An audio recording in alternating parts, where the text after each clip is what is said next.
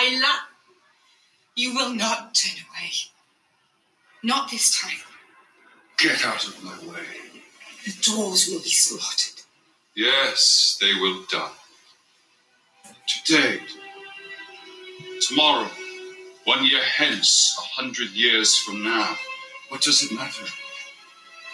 They are mortal. You think your life is worth more than theirs when there is no love in it.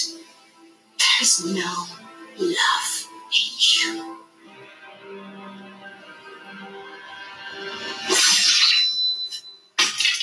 What do you know of love? Nothing. What you feel for that dwarf is not real. You think it is love? Are you ready to die for it? Kihan Naikathon. Ulu Kenithon.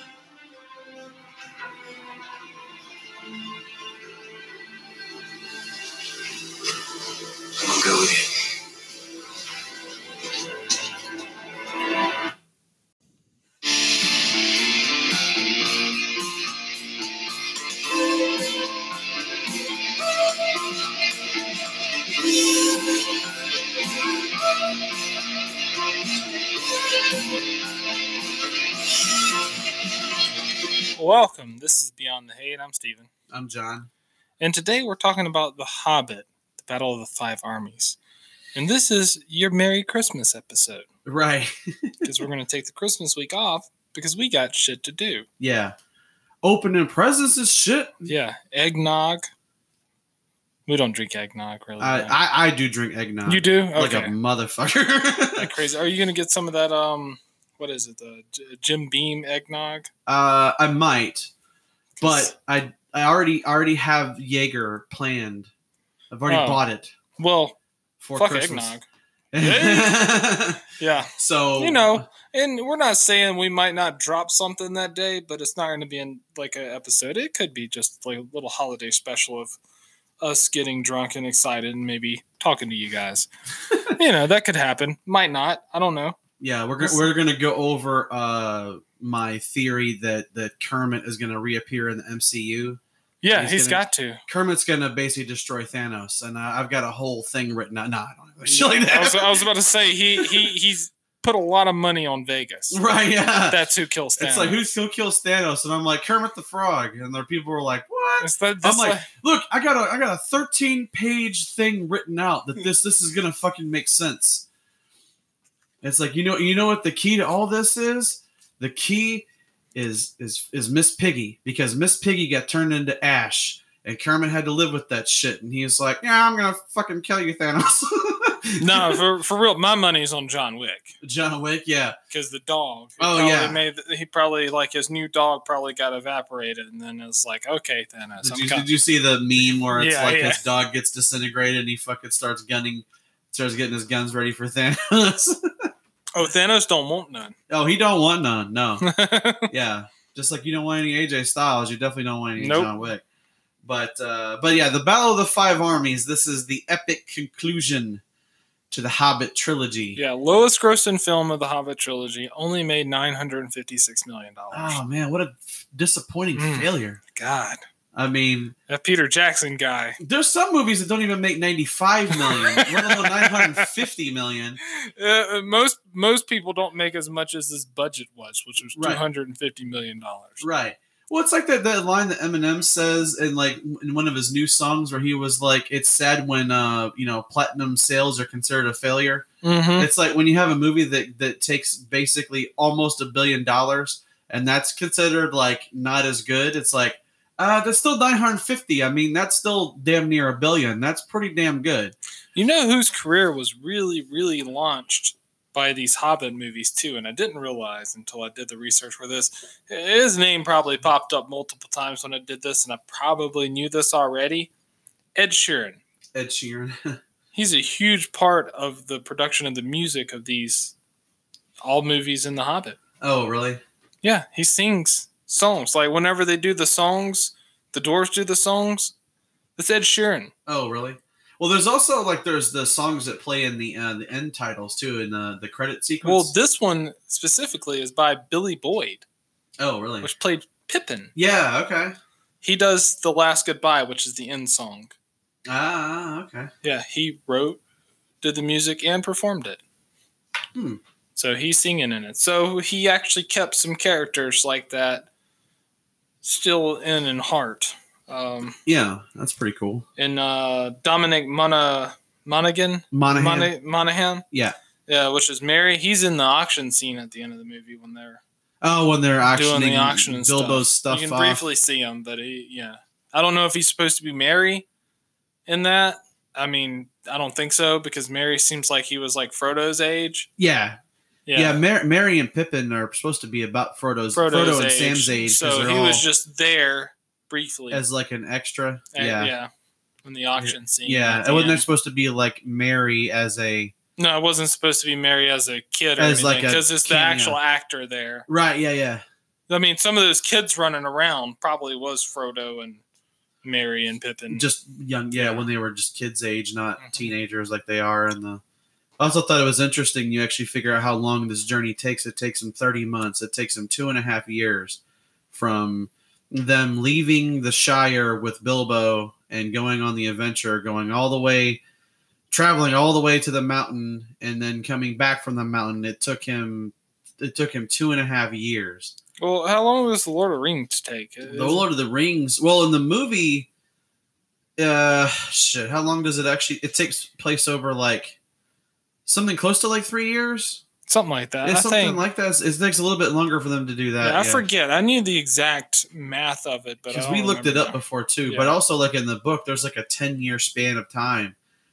You know where. Uh, Well, just when Gandalf leaves, When he leaves to go to research go the research the ring or whatever, that's like ten years. yeah, So Frodo was like just there with the ring for like ten years. yeah. But in the movie, it, it makes it look like he's you know going maybe- like a week. he's gone maybe like like a week. And then when he comes back, he's like, ah, I fucking know what that ring is now, and that's the ring of power. yeah, we, you got to get the fuck out of here. get the, we need to get you the fuck out of here. We need to get that ring to Mordor so we can fucking destroy it in Mount Doom.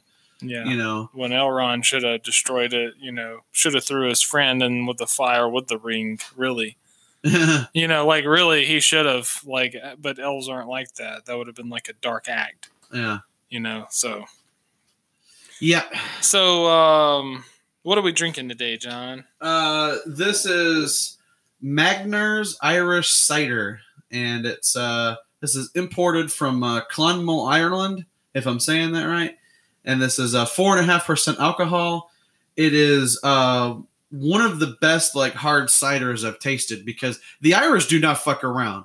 I mean, we're we're both uh, a certain percentage of Irish, so like our Yeah. ancestors know how to fucking make some alcohol, and this is delicious. It's very good, and I uh, three out of three stars. Obviously. Oh, it's a three, yeah. Uh, and one thing I'll say when I when I started on the first beer, it seemed like it was a little too bitter. But the second beer, it got sweeter, and it tastes better as you drink it. Right.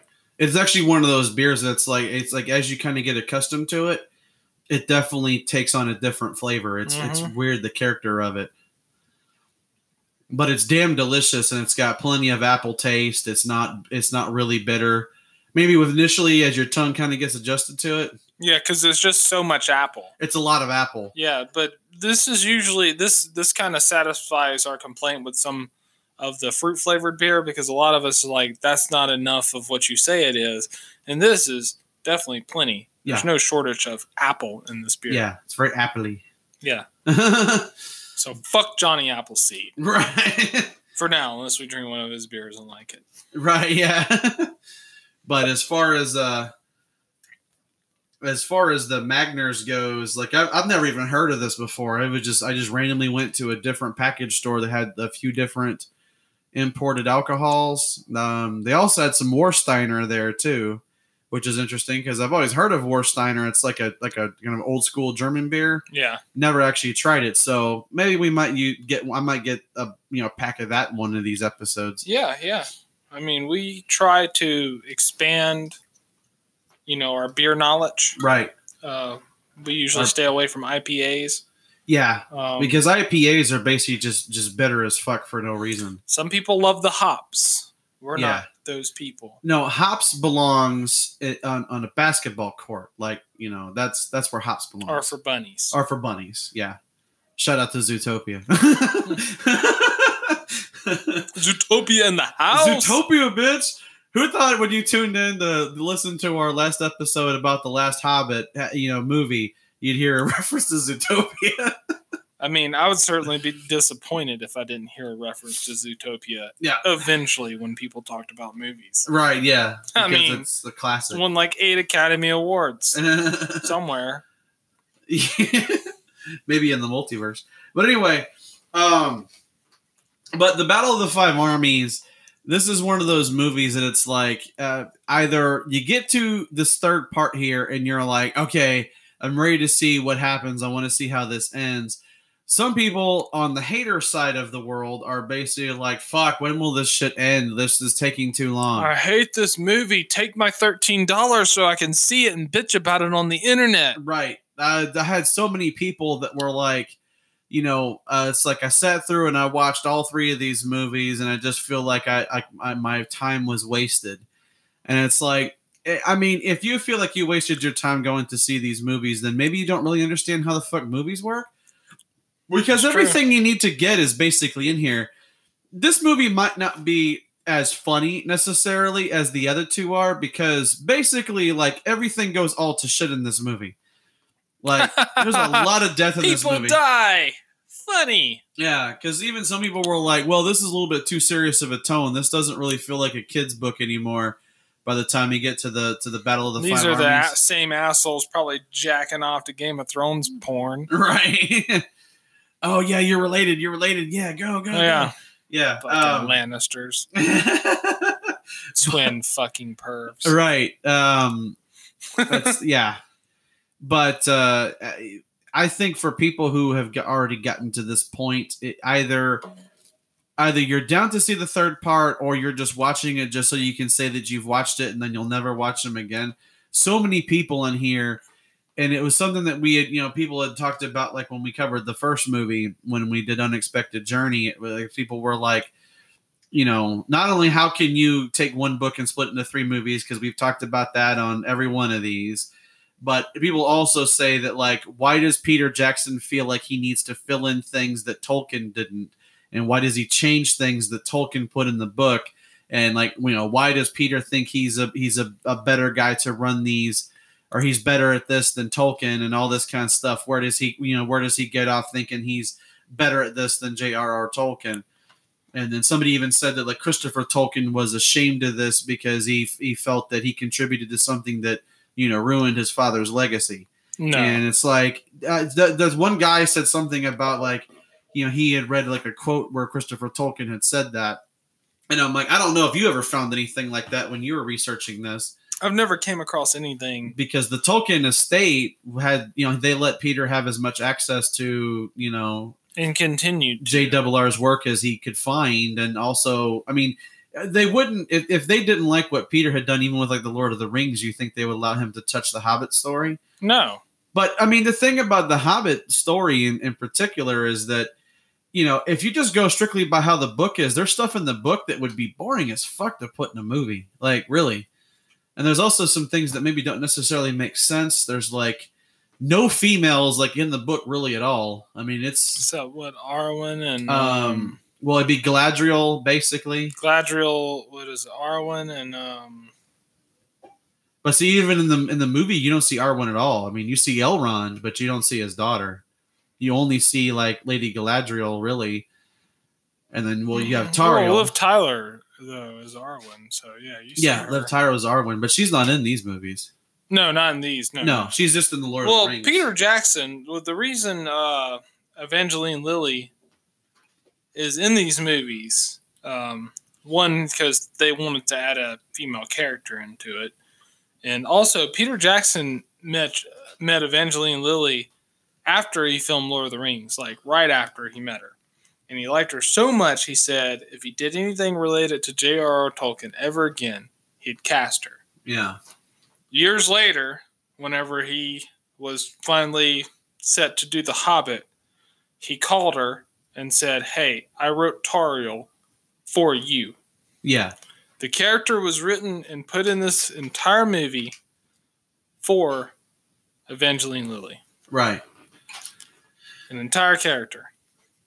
and I, I think uh especially like when people talk about like you know them you know adding things that weren't in the book it's like you know people were like well you know he had to add all these things to stretch it to three movies and it's like if say if you had done all of this as maybe one movie you'd have to cut a lot of shit out i mean you basically can tell the complete story of the hobbit plus you can add in some things that even tolkien didn't put in you know it's like for all the people who are like extremely butthurt about the movies you know being all this extra runtime for no reason and all this kind of crap it's like i think that ultimately it's like those are the kind of people that they their attention span is for shit to begin with Mm-hmm. because it's like if you're gonna sit down and watch like if i'm gonna sit down and i'm gonna watch something that is like a quality movie series like this i don't want them to cut out content and skimp on things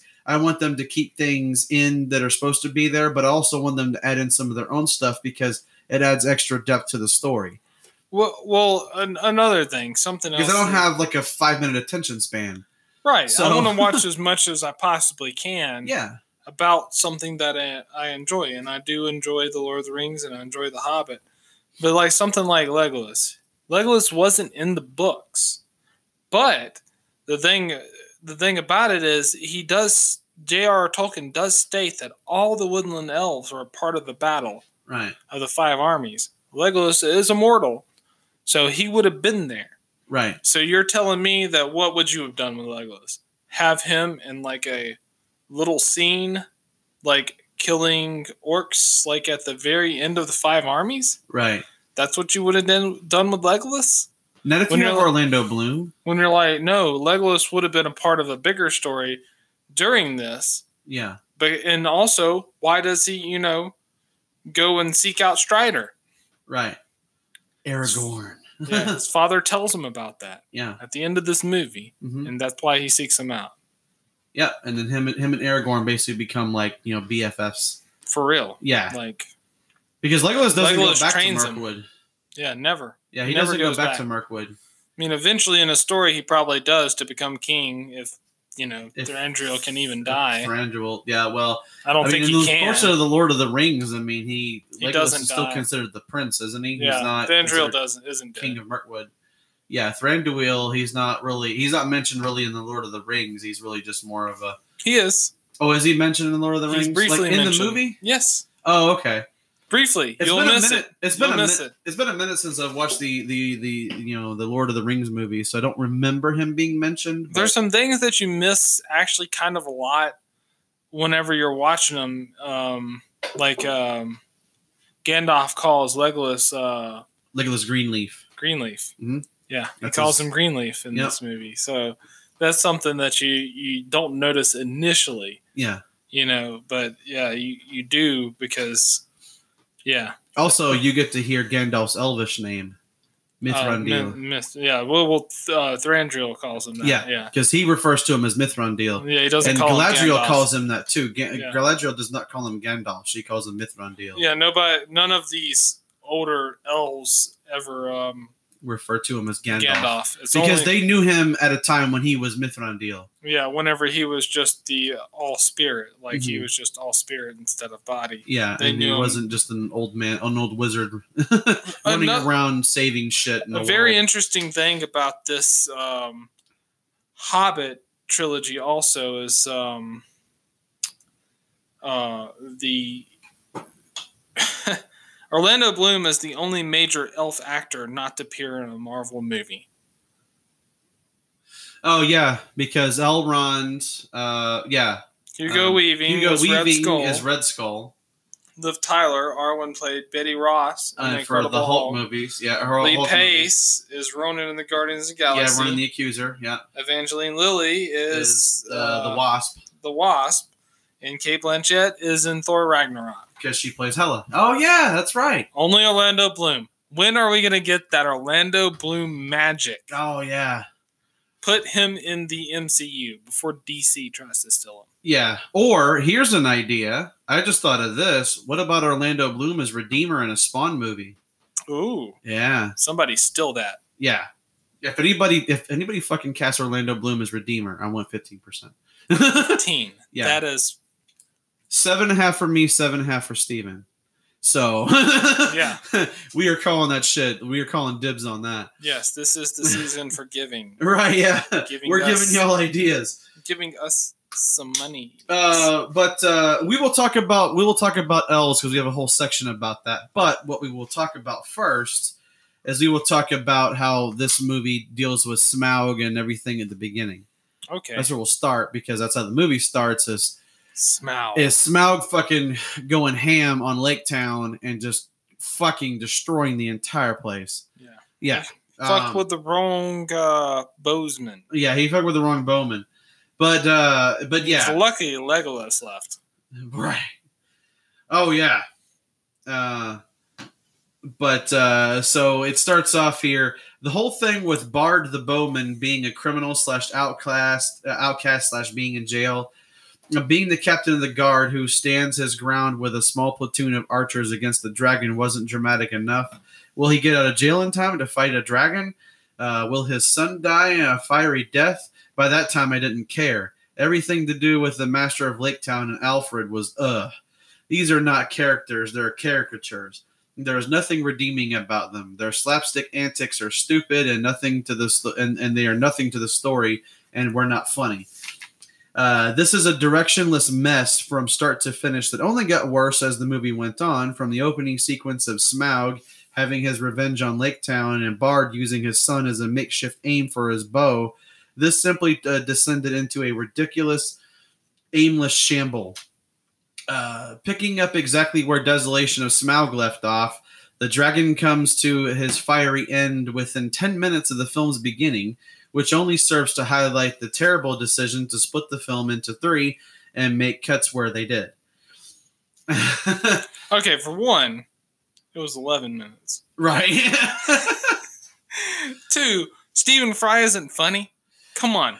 Are you fucking I mean, serious? the uh, the mayor or the master or whatever they want to call him, you know, he's like the mayor of Lake Town, basically. Stephen Fry is a fucking treasure. Yeah, he's awesome. And he's great in this movie. Uh-huh. He makes you fucking hate him. Oh yeah, he makes you hate him. He went full like Ric Flair heel mode in Yeah. this movie. And he is amazing at Right. that. He's like he like fucking throws Alfrid off the boat because it's like it's like we need to pick, we need to pick up uh, speed. We need to drop weight. And he's like, He's like, yeah, let's send some of the boom. gold over. And he was like, no. Uh, he just Yeah, pushes Alfrid you. into the water like, bye, bitch. There's some there's some extra Yeah. weight we can you save for the those gold. Weasley evil people in this because it, it's kind of reminiscent of um, what was uh, his name, Wormtongue or whatever. Grima Wormtongue. Yeah, and uh, Lord of the Rings. And, yeah, he's uh, kind of like the, the like he's sort of like Alfrid's kind of like that character. yeah, this. he's like he's a- pretty much that same he's sort of like a he's like, like a weasel that just he just tries to he Yeah. just tries to skate by. He never really doesn't never has any courage, never has any heart. Yeah. He always just go he always just kind of follows whoever's in charge so that he can get all the advantages. Mhm. That shit doesn't work with Bard because Bard sees right through it. Yeah, he's like, I don't care about any of that. I don't want to be like. He's like, oh, the new master. He's like, I don't want to be a master. Or no. You know, he's like, I just want what's owed I just us. want to yeah, he's like I just want to make sure that these people have food and shelter like Yeah. you know. It's like he, he doesn't give a He's one of the that. the best people in the movie as far as like more morality, Moral Like, character? Yeah, moral Yeah. character. Bard is one of the best, and you know, uh, Th- Thranduil is isn't a bad character. He just doesn't see life the same way because he's lived so long. right. And when they thought about dwarves, like in the the bit that we played before, he doesn't consider their life valuable because he, you know, he's seen dwarves come and go. Yeah, I mean he's he's you know seen all kinds of He's different like phases. six thousand years old. Yeah, I mean he's so he's basically the epitome of jaded. But But he's uh, just like, you know, he'll die tomorrow or a year from now, a hundred years from now. he's like I have a like- kingdom to run that's going to Yeah, last I don't, longer than I don't care dwarves. about any of those dwarves. They can all die. I don't care. yeah, and it's like, as long as my people live, they can all die, which is not a good way of thinking, but that's his way of thinking that's at this just time. that's just his But he particular way of is- thinking. He is woke whenever Legolas kind of is like, hey, you, you know, you kill her, you got to kill me. And then he starts thinking about it. Then you see him go to war. Right. You know, because that is what leads him to go to war because he was going to leave. Right. But Legolas kind of like, I'm going to fight this fight with her, and then he fought the fight. Like, Yeah. like, and they fucking they destroyed people. He lost a lot of his kin, which uh, that that's really the big thing about him that so called makes people think he's evil because he won't ever sacrifice his people for a war. Right. Uh, but he did once, you know, three thousand years previous, which was the war. Yeah. that was the war for the ring. Yeah. That was the war for the ring. He was there, and that's where he got the scars. Right. But as far as like this goes, where you have uh, Smaug dying, it's like you because it you can't just have Smaug just like running through like this whole movie or whatever and draw out like them trying to fight him because the whole point of this movie is that after the dragon dies, the dwarves are like, okay, the dragon's dead, Erebor is ours, we've won, and then they're like. Oh fuck, we have a mountain of gold in here and we have all the riches of the dwarven kingdom. Fuck, we have to defend ourselves because now the orcs are coming, the elves are going to be showing up because then they're going to be like, "Hey, we own a piece, you know, we own a piece of that mountain too." Because of debts that they the the dwarves owed them from the past and you know, they've stolen things from the from the elves. That's why they have those those fucking jewels, you know. And and then Bard's like, "Look, you told Lake Town that you would give them a bit of the riches." you know, from the mountain. We just want what we're owed. You told us your words. You gave us your word that And if like, we "Oh, held we you was- to the mountain, We was forced to give that word though, and he was like, "So I'm not to honor." And he was like, and he It's was like, like- "You don't honor your word, then you know." They're, they want to kill you, and it's like, let them come. And he's like, okay. I mean, if you want a whole fucking army of Mirkwood elves to like march up here and put arrows in your asses, then you know that's your fucking business. But it's like, but you, if you're supposed to be a king, you're basically acting like a piece of shit now because he is, yeah. And that's the thing about like the way this works is that like Smaug is basically the only thing that is keeping anybody from fucking around with that mountain because he's been there for 60 years basically. After Dale fell and he took the mountain for himself, he destroyed and ate as many dwarves as he could.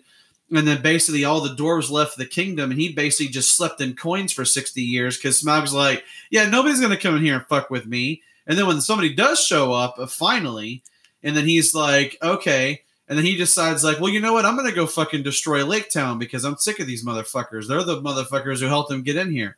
So, okay, I'm going to go destroy the town. And it's like that you immediately have to deal with Smaug as soon as you start this movie because if you don't, none of this other shit's going to happen. The orcs Yeah. will not go anywhere near that mountain with Smaug there. Well, it's the longest action scene in any movie ever because there's 45 minutes of action. Right.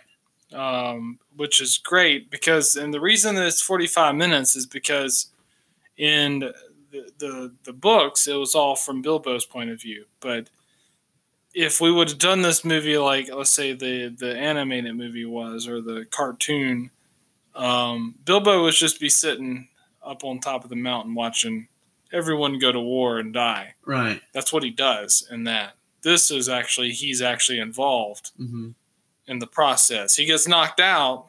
Didn't you see it from other people's point of view.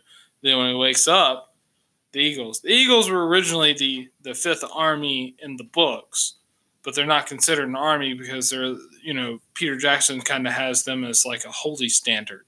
Yeah. Like they they only you know they're kind of saviors. They're not part of an army. Yeah. Because let's be honest, from what you've seen, And with the somebody Eagles- gets butthurt about the Eagles in the comments too. well. Uh, you want to get to that then? Um, well, let's see. Where should we where should we go next? Because I think people who feel like that uh, to wrap up, I guess that part. People who felt that Smaug got killed too easily. He destroys all of Lake Town. Like All there's of it. nothing left. It is basically just nothing but a bunch of burnt wood after he gets done with it. And the only reason that he's able to make that shot is because he's he's able to get just the right aim and he gets that black arrow into his chest. But he's only got one shot at that. Which is because Bard's a bad motherfucker. He's Bard's a bad make that- motherfucker, and his ancestor. uh, That that that shot was, what was it? Thirty years in the making because of his his father. Or it was sixty years. Sixty years in the making Because his because ancestor fired that shot that broke one of his scales. yeah. So the death of Smaug took sixty years. Yeah. From the first shot that broke one of his skills to the second second shot that Bard hit. and hit him in his him. organs, and and yeah, it, it fucked him up. And he had to use his son to shoot the arrow, but he knew, hey, I have to take this chance because if I can't shoot this arrow there, we're both dead anyway. Right. And so he basically, because somebody was like, seriously, he used his son to help him aim, and it's like he doesn't really have anything else there. So it's like, why not? I mean, he had to improvise by putting the fucking like a like because his bow got knocked in half or got broken in half. There's a couple, there's two bows in this movie that get broken in half.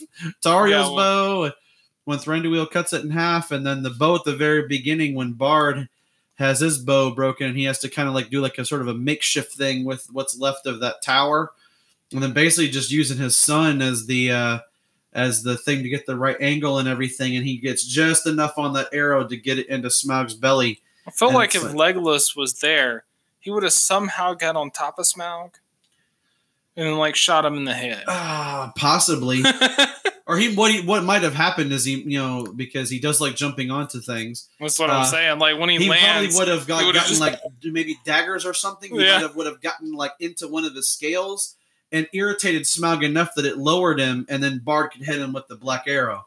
Because as soon as Bard hits him with that black arrow, he's done. He tries to keep flying, but it's too painful, and he, he basically just dies in air. And I also thought it was pretty funny too when Smaug dies, he actually kills the master too. he falls right on top of the master and his goons, and falls on top of all the money that he's like he's in the boat with all the coins and all the money and the mm-hmm. jewels from the town and this fucking Smaug falls directly on him and it's like see that's what you get for being an asshole you get fucking destroyed by a dragon but uh uh, so the uh, so the uh, next section, I guess we'll go to. Uh, let's see. I'll save the one about the ending for the like when we actually get to the end. Um, That's crazy. uh yeah i mean who does that right uh so okay so we'll do we'll do this one uh this one's a little bit of a smaller one and then i guess after this part we'll we'll go ahead and take our first break but um uh, people just had like just issues with some of the actors in this movie for some reason and i'm like this is like your fucking amazing cast and people just were were just like had issues with it for some reason Like who? Well, I- I'll go ahead and read it. So it says, uh, well, they thought that the, the characters were done wrong. I'll, I'll put it that way. Of course they did. Uh, they, but- they're they're the writers of this book. Right, yeah. So they would know what Tolkien intended, right? Mm-hmm. Um, so it says our beloved uh, uh, Bilbo Baggins is reduced to a secondary character of no weight or meaning as soon uh, uh, was in was soon a small quibble compared to the elf-centric nonsense which ensued. Nearly every big name actor in the film collects around two minutes of screen time, everyone from uh, Cate Blanchett to, to Connolly. And most of them feel as if they're going through the motions. Blanchett, in particular, is given a very cringeworthy part, and I hope she was paid well. An unrecognizable and CGI heavy Billy Connolly gives probably the least inspired performance in the film of, of, as Dain, whose role is heavily reduced that it probably doesn't matter. Ryan Gage as Alfrid is also painfully and unnecessary, unnecessary and inspired uh, that he brings down the movie with every scene that he appears in. Each of the film's deaths is an anticlimactic and, and, and change is anticlimactic and changed for the worse. Uh, there were main characters dying. Oh, true. Well, who cares? Wow. Um, we all cared, and uh, those all all the actors in this movie is is great. I mean, But it's like the people who are like, uh, and will there is a section where it goes more into detail about Lady Galadriel and, and Sauron being in this because I have a whole I have a whole section about some of that stuff. But for people in this movie that are like, well, her part was like cringeworthy in this, it's like, no, if anything, Cate Blanchett, anytime she shows up on the screen, she fucking has a commanding presence because she's Galadriel. Like she is she is one of the most badass people in that world because of how powerful she is. You know, that's why they have somebody like Cate Blanchett to play her because she has that she has a grace to her, but she also hears like she also has like a fierceness when like Galadriel uses like some part of her power, you're like, fuck, she is she is scary, especially like when she's tempted by the power of the ring and some of her power starts to leak out in Lord of the Rings. and she knows that she would be just an unstoppable monster with a ring like that. She there's no way she could wield the power of that thing because of the power she already has, and I then mean- it would be unchecked. I mean, look, I mean, in this movie, she defeats Sauron. Right, In this movie alone, she she cast them out. right, He has to go hide in Mordor. right.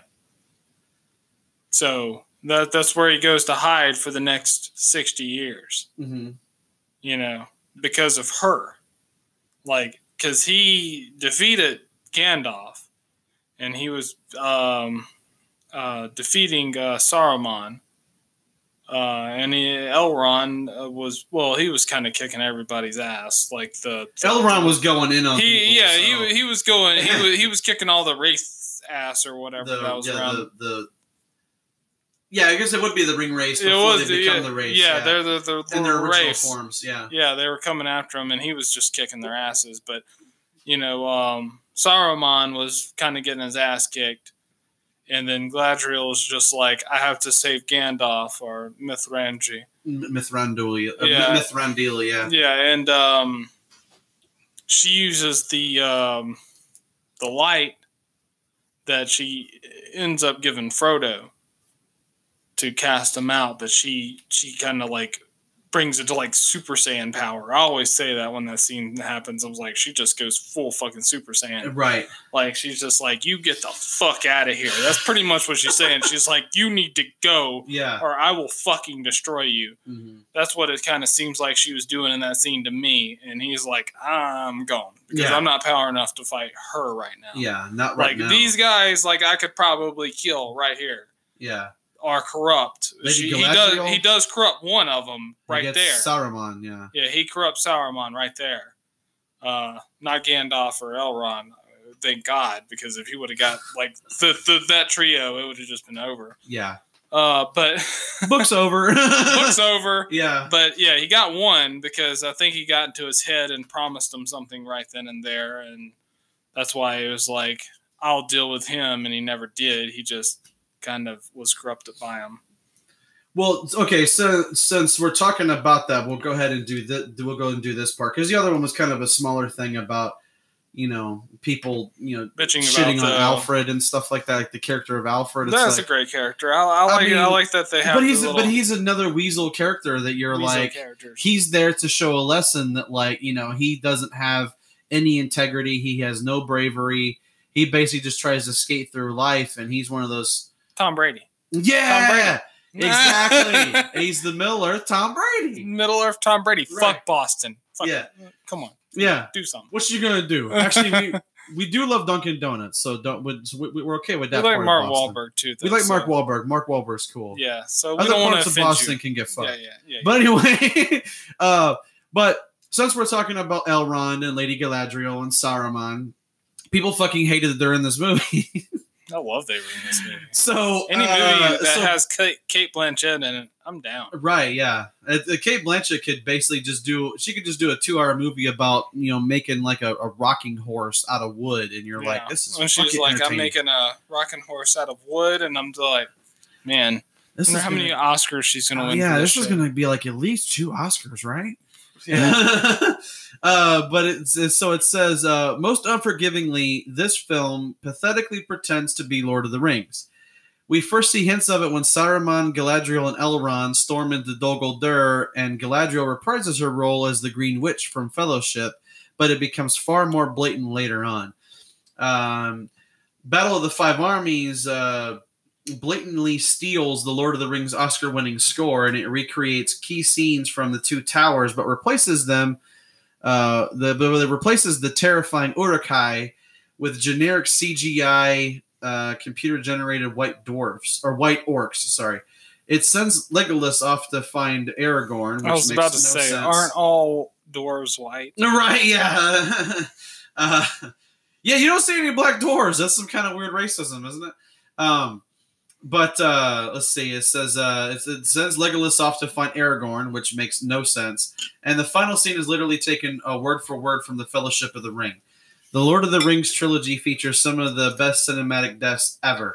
Boromir, Theoden, the Witch King, the Cave Troll, uh, the Balrog slash Gandalf fight in the mines of Moria. None of these fare even close. The orcs, which are now entirely computer generated, are no longer compelling or realistic, and they are seemingly more uh, uh, seemingly significantly more fearsome than they are in the Lord of the Rings movies.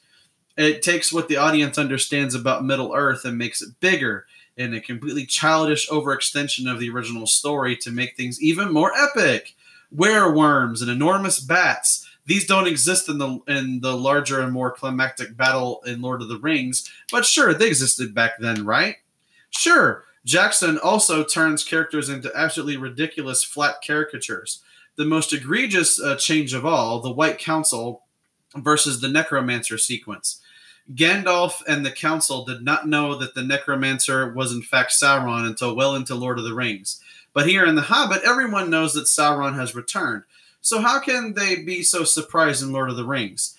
Gandalf knows Sauron has returned, but waits to the last possible moment to research the magic ring and confront Saruman. If Gandalf knows Sauron has returned and he knows Bilbo has a magic ring, why can't he put two and two together? Well, okay. So for one, he knows that Mil- Bilbo has something. He doesn't know exactly what. He has a magic ring, but not the magic ring, the Yeah. one ring, Who would think that Bilbo had the one ring?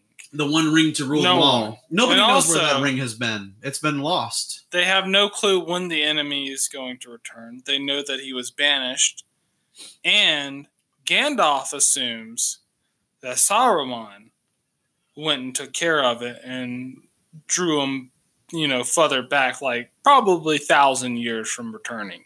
Right. Because he's a powerful wizard, and then Saruman was banished from that area, and he figured, you know, or uh, Sauron was ban- banished from that area, and Saruman was supposed to take care of it, Right. but he didn't. He was corrupted instead, so he ate it in the early return of him Mhm. coming back. Because I he mean, used some of his power to try and help build the Uruk-hai army and yeah, and to like basically give Sauron an army that he could use to go, you know, kill men. yeah. So Gandalf probably wasn't even thinking that that would be something that would return that he'd have to worry about for a long, long time. Right. Because, Be- because- Saruman says that he's going to go deal Yeah. with it the head wizard, the leader of all the wizards, says he's going to go take care of it personally. Instead, he's corrupted by it and he joins the side.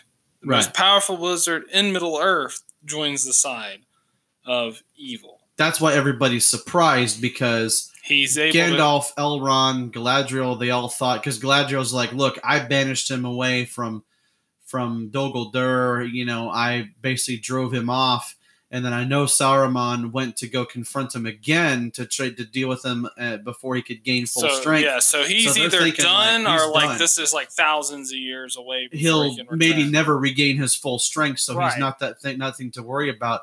And then all of a sudden, when it's revealed in Lord of the Rings that no, this is for real Sauron, and he's gaining power, they're like, what? Uh, Yeah, even Elrond's like, how did he gain power? Like, yeah. you can even see it where people were like, how did he gain power? Mhm. And We've then already dealt with him before. like, how did he gain power? And then stuff like that. And then you finally get to where, you know, you, you find out, like, well, the wizard that was the most powerful wizard in Middle, Middle Earth has betrayed us all. right, And that's why he's able to come back so soon.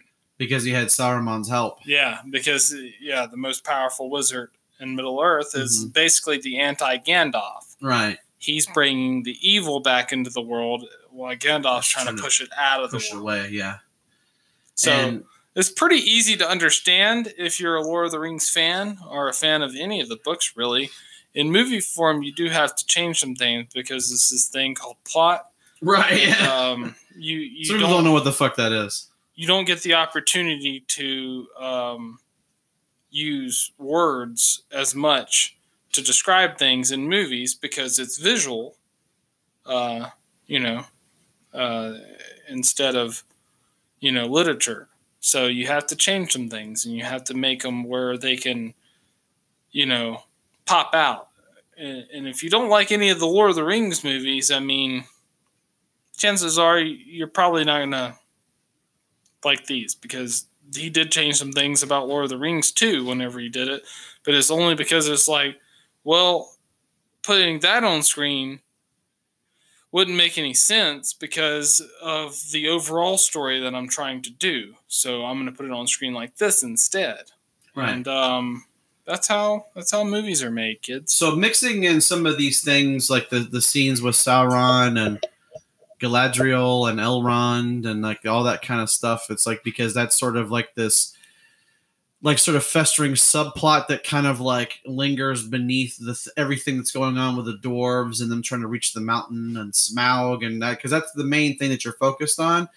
But these side stories are basically like Peter Jackson, like okay, I'm creating a little bit of a bridge here from this movie to Lord of the Rings. So by the time i- if you sat down and watch all six movies, because this is basically like the, how the prequels are to the original Star Wars. Lord of the Rings is like original Star Wars. It, it takes place at its own time, Right.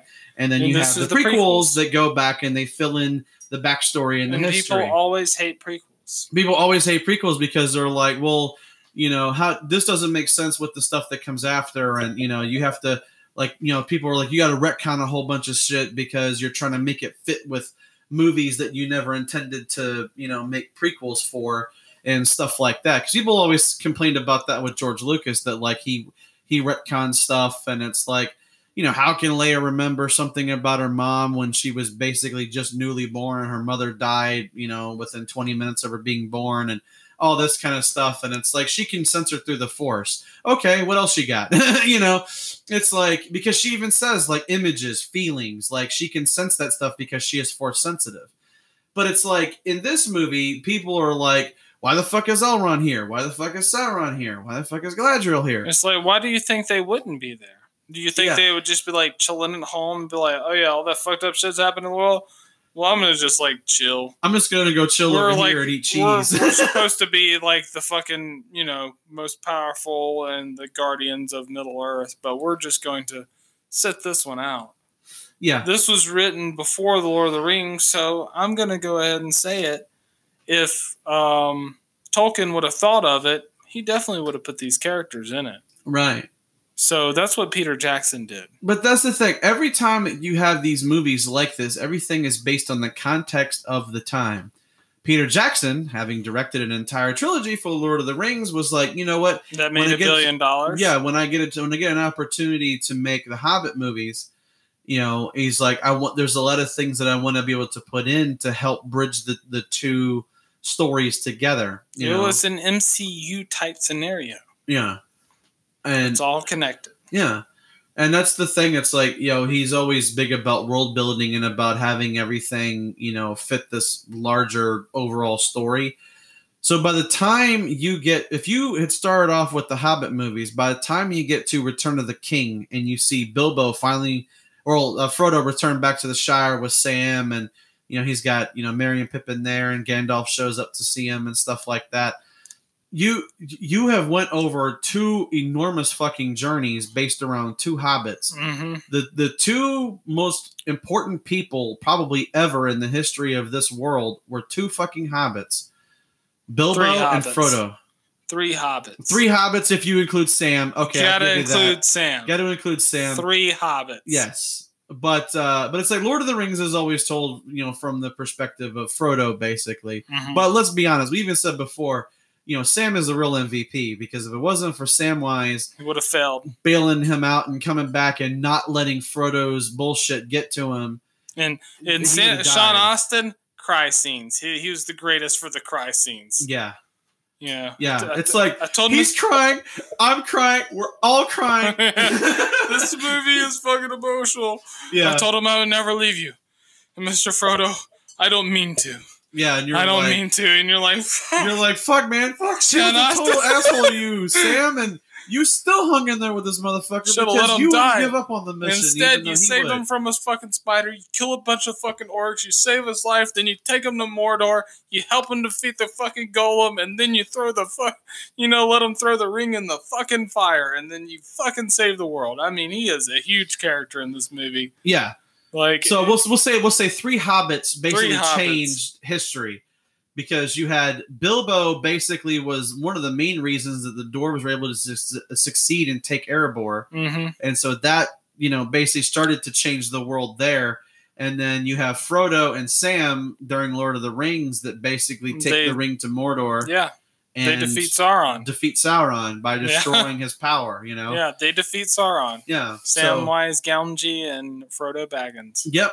And so it's uh it's interesting when you look at it from that kind of perspective because of just how how much these movies are like the Hobbit characters are usually seen as like inconsequential and they don't mess they don't necessarily have anything to do with these overall stories but when they become involved and it becomes their story they start to care especially Right. Bilbo like Bilbo especially in this movie when he sees what's going on with Thorin, he will not give him the Arkenstone. He just He goes and He gives it to thinks about it. Thranduil. yeah, Yeah. he ends up giving it to like a Thranduil And he and was like, Bard. "Why would you give me that?" And he was like, "Because I see what it would do to him. yeah, and it He would was like, destroy. I'm not giving it to you because I want I want you to have it. I'm giving it to you because Thorin's my friend." and I don't want to see him become become uh, you know greedy like Smaug was. Yeah, and they're like, "If Thorin knows what you've done, you know, he'll kill you." He's like, "I'm not afraid of Thorin." Yeah, You know, and he tells him, he tells him on the mountain, he was like, "I was gonna give it to you. I was going to." hmm He was like, "But I took it as my share. I didn't steal it." yeah, He was like, and it was like your share. You have no claim on this. yeah. You have no uh, claim to the to the, And he to was like, he was like, I was gonna give it to you, but you've changed. yeah, You have a sickness, and I wasn't going to let it consume you. He's like, throw him over or whatever. And then Gandalf's like, Thorin, you know, he's like, you will not hurt my burglar. yeah. He's like, if you don't want him, you will give him back. right. And because uh, he even says something to the effect of like you know this is you know the the he says something about like you know this is the behavior of the, of the king under the mountain. Yeah, this is what you've This is what you've become, Yeah. Thorin, son of Thrain. Yes, you know? Son of Thrain, And the he's king under of the like mountain. looking at it. And was it what is it? Uh, Bilfor or whatever. He's like, go, go, Bilbo. yeah, And isn't it Bilfor? or it's a b- Bombur. Bombur. Yeah. He's like the he's like the, the the the fatter one with like the red the red uh, mustache. Oh, I thought I thought it was the one with the hat that told him to go. Oh, that's Biffa. it? Biffa. Yeah, Biffa, Biffa. okay. Yeah, I thought uh, he was the one that was like, go, Bilbo. Yeah, I think I think Yeah. it is the one with with the hat. Yeah. Yeah, but uh, but yeah, it's. Uh, eh, I, we'll go ahead and we'll take a break here. Then when we come back, we're gonna we're gonna talk more about some L's because holy fuck, do people hate themselves some L's? Before we go, uh, what do you call a Hobbit party? A Hobbit party, uh, A little get together. a little get together. Oh, okay. okay. now for our. Uh, okay, so we'll go ahead and take a break, and then uh, when we come back, we're going to talk about some L's, and then we're going to talk about the uh, epic ending of this movie. That's right. So, yeah, it's going to buckle up. It's going to be a fun ride.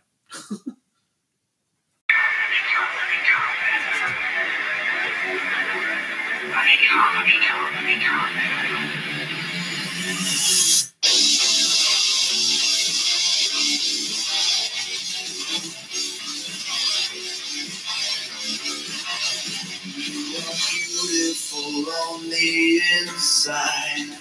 You are innocence personified. And I will drag you down and sell you out. Run away. I'm cold like December snow. I have carved out this soul made of stone, and uh, I will drag you down and send you out. Embrace my darkness, I'm using the night.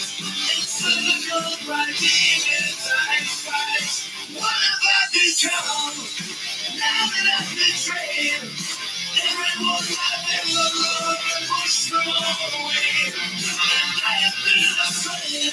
Treacherous in my mind. Is there something left for me to say in the wreckage of my life? and we're back. That, That was, was Judas. by Fozzy. Yeah, Yeah. that's Chris uh Jericho's band the Ayatollah of, of rock and roller. Uh, you guys really check out his band. He's really, really good. Um, even if you're not like into wrestling or you don't know shit about Chris Jericho, it's a pretty good band. Yeah, like, they make good music. going into the, to it blind just as a good rock band. Yeah, Uh, especially if you like old school, like '80s style. hair metal bands and stuff like that, 80s, 90s style rock, yeah, you can you can find this enjoyable, I think. Uh, here, here's something interesting. Why are most hobbits good guys? Uh, Because Uh. they don't look down on people. okay. That was like other people. Uh, wow. Okay. So, so are the are these like Uncle Bilbo jokes? Like we had Uncle Owen jokes in the oh yeah, yeah. Star yeah, Wars yeah. uh, prequels. Definitely. It's like Uncle Bilbo jokes. Okay. Well, I'll go ahead and do one more before we do it. I'm going to save the best one for last towards the end of the episode. But I'll go ahead and do one more. What do you call a hobbit eating chicken? um, Lord of the Wings. Lord of the Wings. Okay. okay. wow. Okay. Damn. Okay. Uh, All right, let's get to the next comment. Okay, so uh, one of the things we love about the Lord of the Rings movies is uh, we love the elves, uh, especially Legolas. Yep. Because Legolas is the shit. Um, this in these movies, especially because you have you have Tauriel involved as well. It's like Mhm. Tauriel is awesome, and she's a really cool addition to to the universe, basically, because she's like a she's a character that we don't really see that much of. That's just like a regular elf that's like fighting along with somebody like Legolas, who's actually a prince and stuff. The only Um, thing that'd be sexier than uh, Evangeline Lilly as an elf is Emma Stone as an elf. Emma Stone is an elf. Oh yeah, yeah, that'd be the only thing sexier. But yeah, but that hasn't happened. So or, or Orlando Bloom as an elf, of course. right, yeah, That's that just takes the he, cake. he is the sexiest. He is the Yeah. sexiest. He's the number one sexiest. He's very sexy. How much? very sexy. How much? How much? Uh, bring some Borat up in here. It'd be like, uh, you'll be number one gigolo in Kazakhstan. it's like what? I'm Yeah. Orlando Bloom. Oh yeah, number one gigolo. number one gigolo. Women pay you. Um, that's. but uh, but uh, there's people who watch these that are like, fuck these elves. as much as we happen to like these characters, uh, there's people like in the comments that that hate these elves. So it's just Well, it's it's like we have to talk about this. Like every time we talk about the you know anytime we have a Lord of the Rings type movie or that universe with elves in it, somebody has to be butthurt and list in the comments about how much they hate the elves in these movies. well, the so- are very rampant. They're they're spreading the black between the trees, Right, and we're trying our best to defeat it. right, exactly. So we're basically we're the we're the Gandalfs of of, of podcasting because we're trying Yeah. to we're trying to put the I'd say light that's back in very accurate. Yeah, Yeah, you So- shall not pass. yeah. You shall not pass, and you will not. Yeah. So buckle up. yeah. Do not pass go. Do not collect two hundred dollars. Yeah. This is Monopoly, bitch. Yeah, Monopoly, bitch. Um, but uh, so I'll go ahead and start it with this. So it says uh, Legolas in this movie is breaking even more laws of physics. Seriously, that dude must be a god or something. He jumps like 30 meters onto a giant troll, which is about 7 meters tall itself, sticks a knife in its brain, mind controls him to knock down a tower, which later becomes a bridge in which he will fight another giant orc, which is Bolg, uh, which will almost die uh, like 123 times, and then at the end die once and for all. it's like, lol, JK, he survived, but knows now he did die, and lol, we're happy. Oh no, he survived anyway. Okay, now Legolas killed him. Legolas is also killing orcs with Mexican wrestling moves as well. yeah, man, that that that uh, spinning head scissors really fucked that one dude up. Um, uh, Legolas in these movies is basically he did the six one nine. yeah, exactly. Yeah, almost. Off yeah, the it was. It was like a. It was like a like a spinning head scissors. It was almost. It wasn't quite a Hurricanrana, but it was like it was like a spinning head scissors though. Um, uh, but Still cool. yeah, it's still pretty badass to see him do that in a movie and then like reach over and grab the breast of that like tower that's kind of a makeshift bridge. Um, but it says uh, Legolas in these movies is basically a video game character with God mode cheat codes turned on. Mhm. Ridiculous. Thranduil, the bourgeois blue blood elf king riding an elk, uh, which is also an elk that can impale eight orcs at once, so that Thranduil can conveniently decapitate the orcs with one sword swing. Ridiculous. Pretty badass. Finally, we have the love story between Tauriel and Kili, the worst idea Peter Jackson ever came up with. Wasn't his idea. Kili dies trying to save her. What? A love story which feels awfully forced and pointless. Seriously, who cares? Why does it hurt so much? Because it was real. Ugh. All this melodrama for an elf girl that is not in the book. Legolas even stands up to his father in Tauriel's defense. The Prince of Mirkwood has no problem challenging his father, the king, over some dwarf loving elf girl that he cannot marry because of her low class in elven society. Ridiculous. Okay, for one, the thing between Tauriel and the dwarf was the studio. That is a fact. Peter Jackson and uh, Evangeline Lilly both said that, that they did not like the idea of that. That uh, Peter Jackson was going to make it a love story. Well, no, but Peter Jackson was going to make it a love story between the dwarf and Tauriel. And then they wanted to add Legolas into the love story. And Peter Jackson was like, that doesn't make any sense because Legolas wouldn't do that Yeah. but they wanted to add him in there where he's like a jealous background elf or something. I don't know. Doesn't that part didn't make any sense, but that was the studio and that's barely in anything. Right.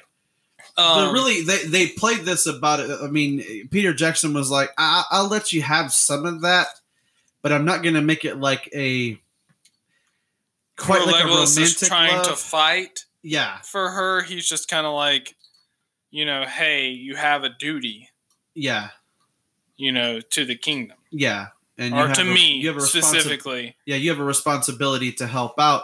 Your interest in the dwarf might sometimes distract you from that, and so that's Yeah. kind of how Legolas, Because feels Legolas about is it. like, take your leave of the dwarf now. yeah, you know, because she's like talking to the dwarf and she was about to go with him, and then she like stops and she was like, "My lord Legolas," uh-huh. and he was like, "Take your leave of the dwarf now. You're needed elsewhere." right.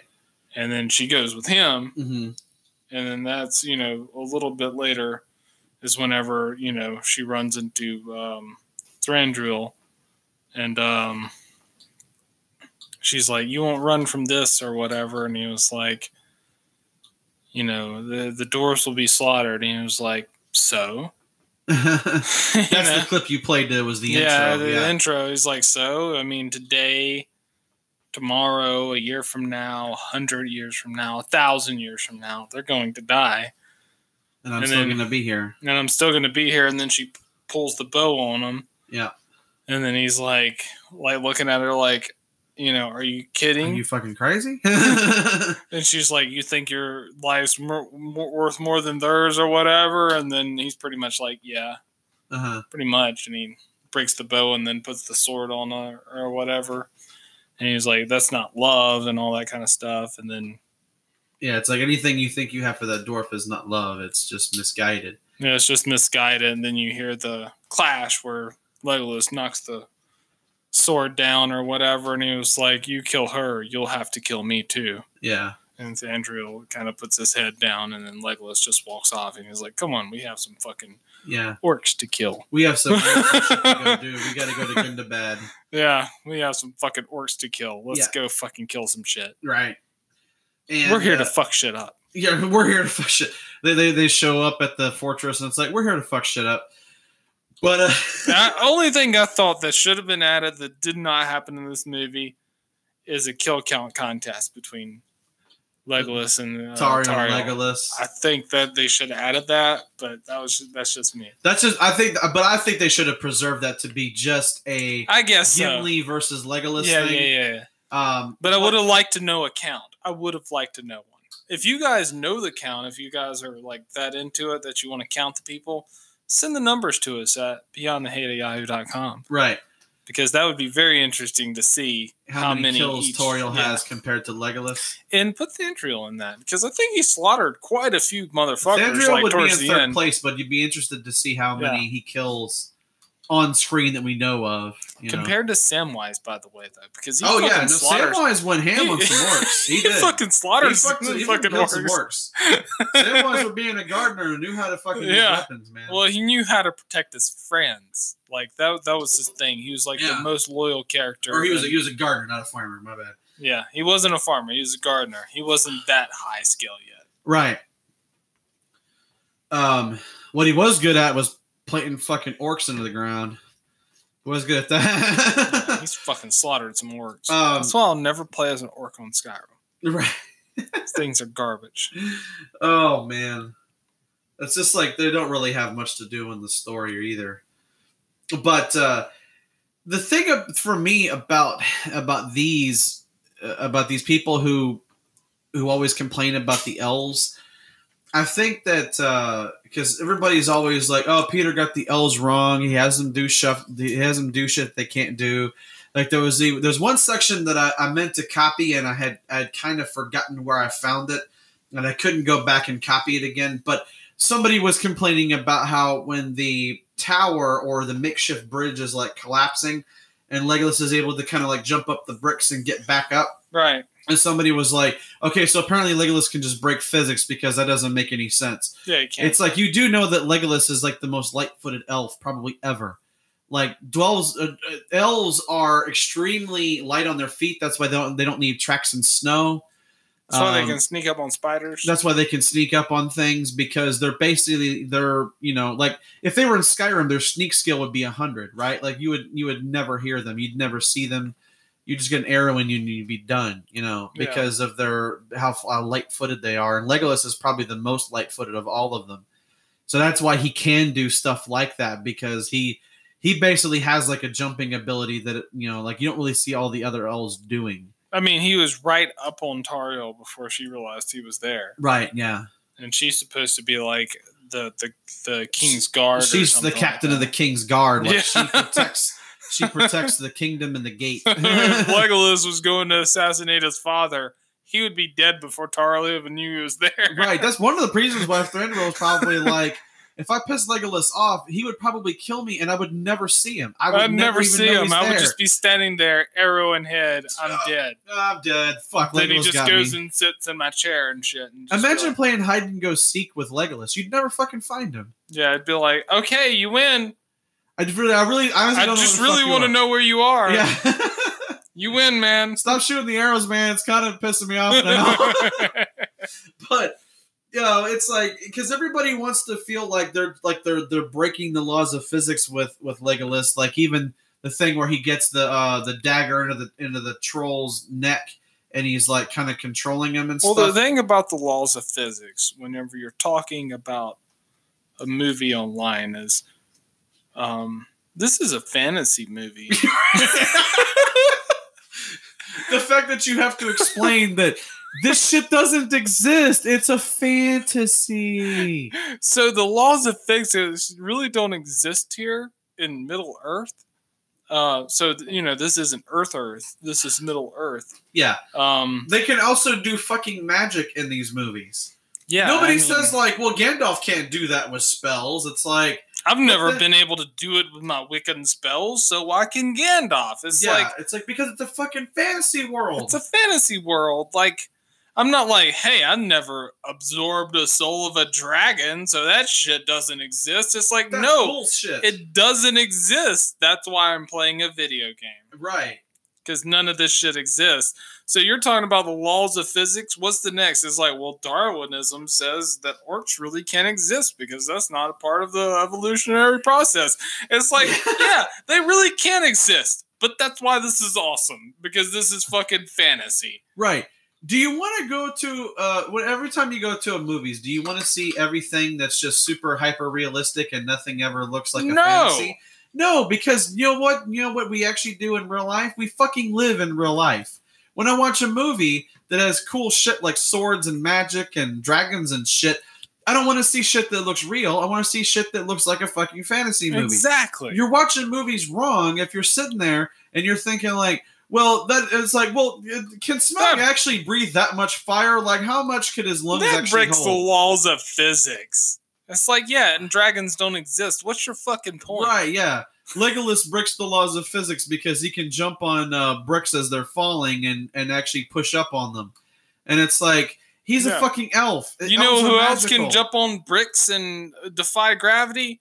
Fucking Vin Diesel in the Fast and the Furious. No one bitches about that. Yeah, it's like, dude's uh, fucking immortal. He's basically an elf. Yeah.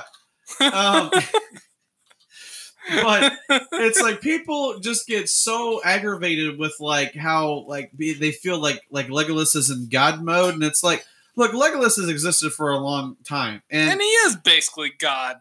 He I really mean- is. He's impossible to kill. right.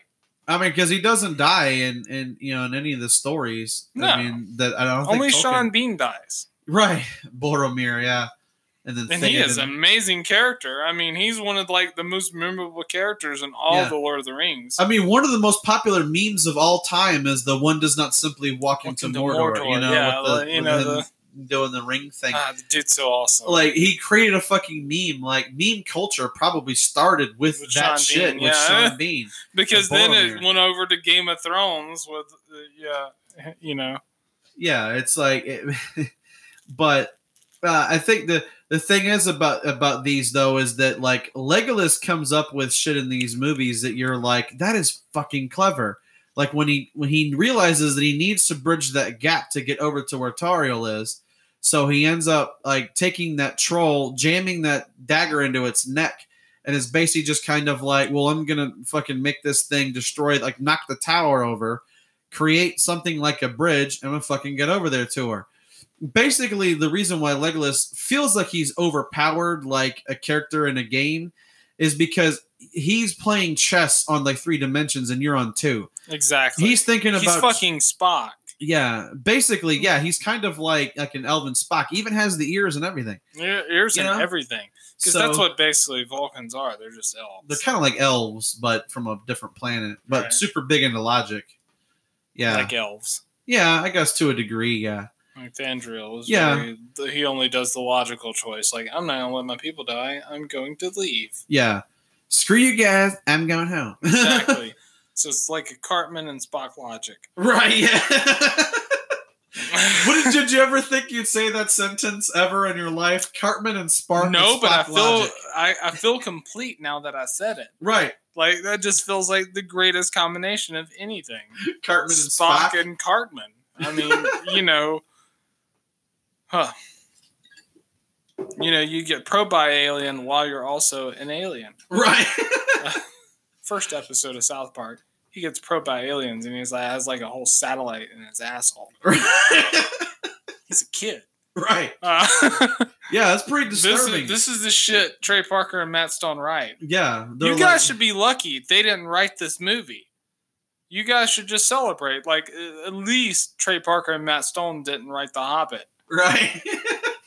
because there would be like some like fucking intense makeout scenes, some big dicks, probably some type of crazy sport. Some kind of you know, uh, like Radagast, like weird porn or something. Some heavy bashing of whatever religion you think you like the most. That's Right. the one they bash. Yeah, Um, fucking Gandalf probably would have been played by like fucking Kevin Spacey or something. Oh god.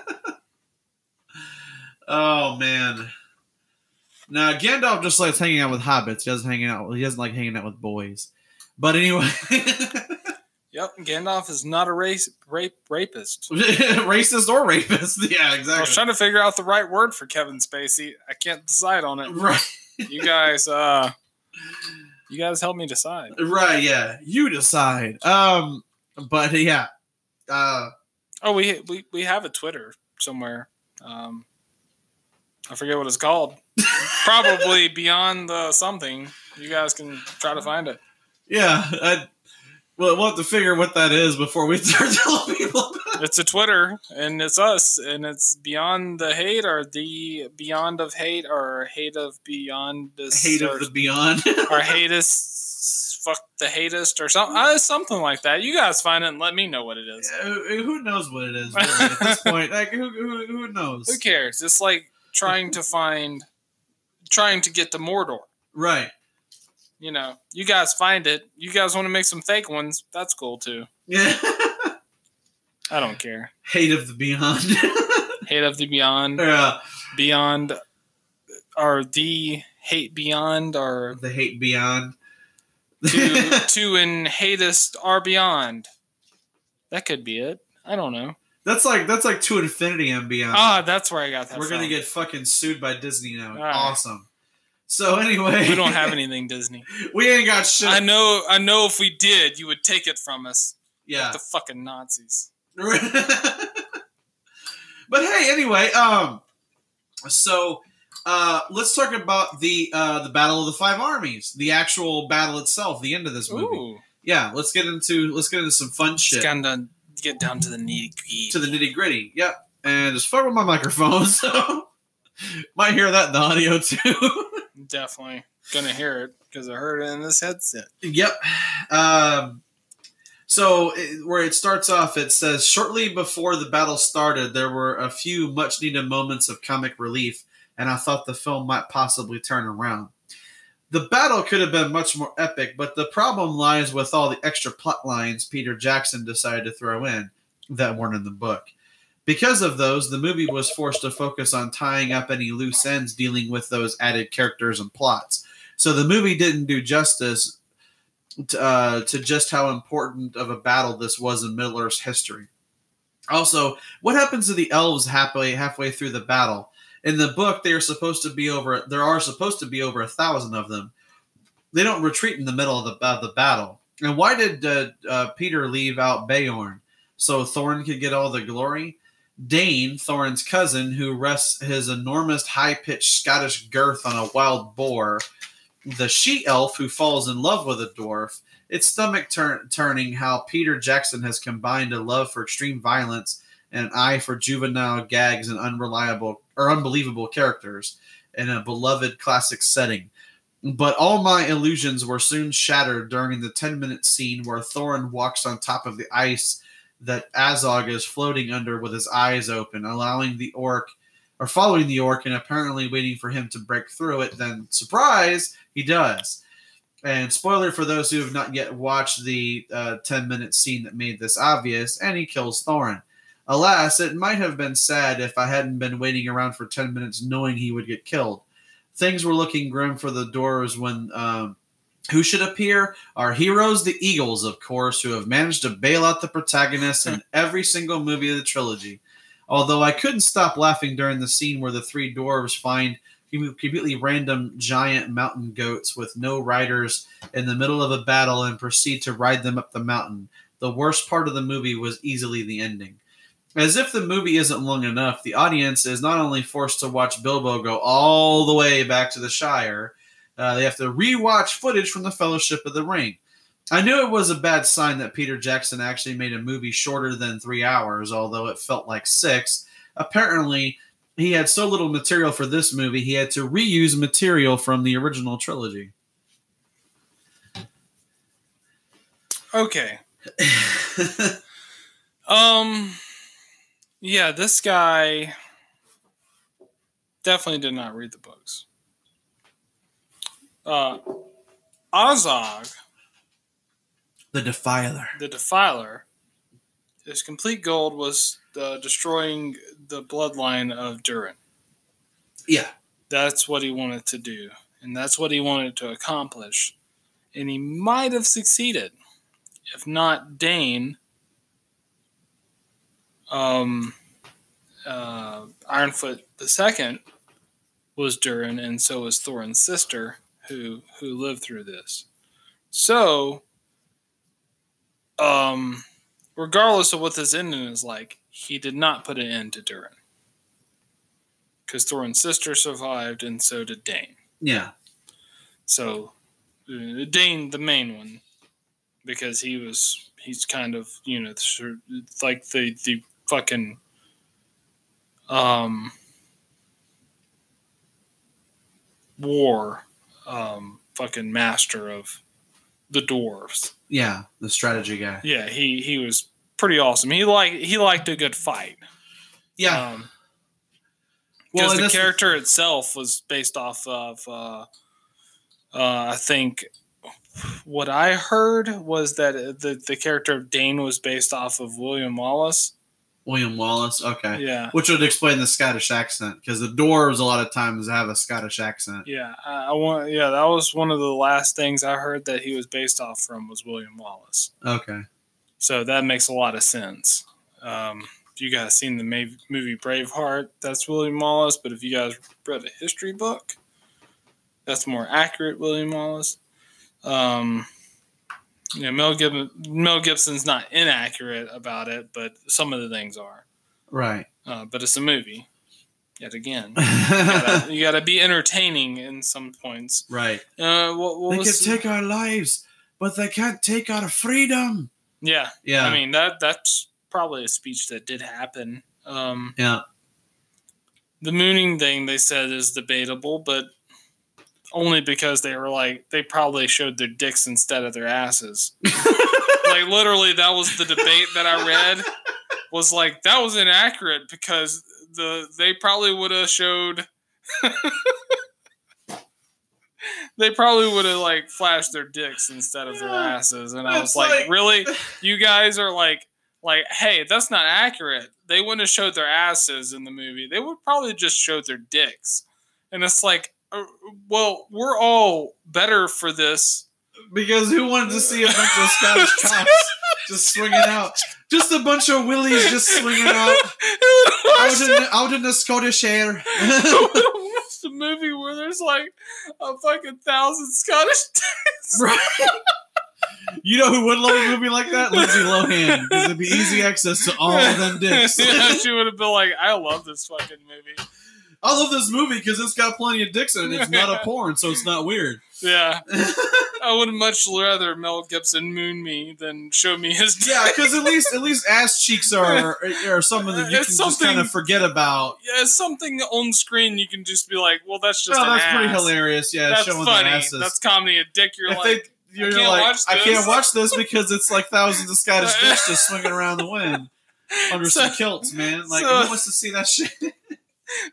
that's your complaint. Like they didn't show enough dicks in this movie, which I'm pretty sure that's what this guy's complaint was. I I don't remember all the words, but it does sound like he is complaining that there was not enough dicks in this movie.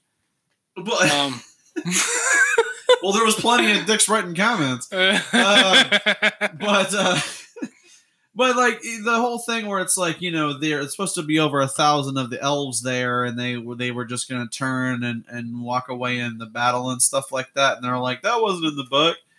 And it's like but it's totally consistent with what Thranduil has done before. When the you know when the dwarves needed help before he was like I'm not risking any more of my people. Fuck Right. this and leave Dale why, to its own history. Leave Dale's to its own devices. We're not going to continue to keep doing this. So that's the same thing that's consistent with his pattern of behavior from before. It Yeah, makes sense that he would do that.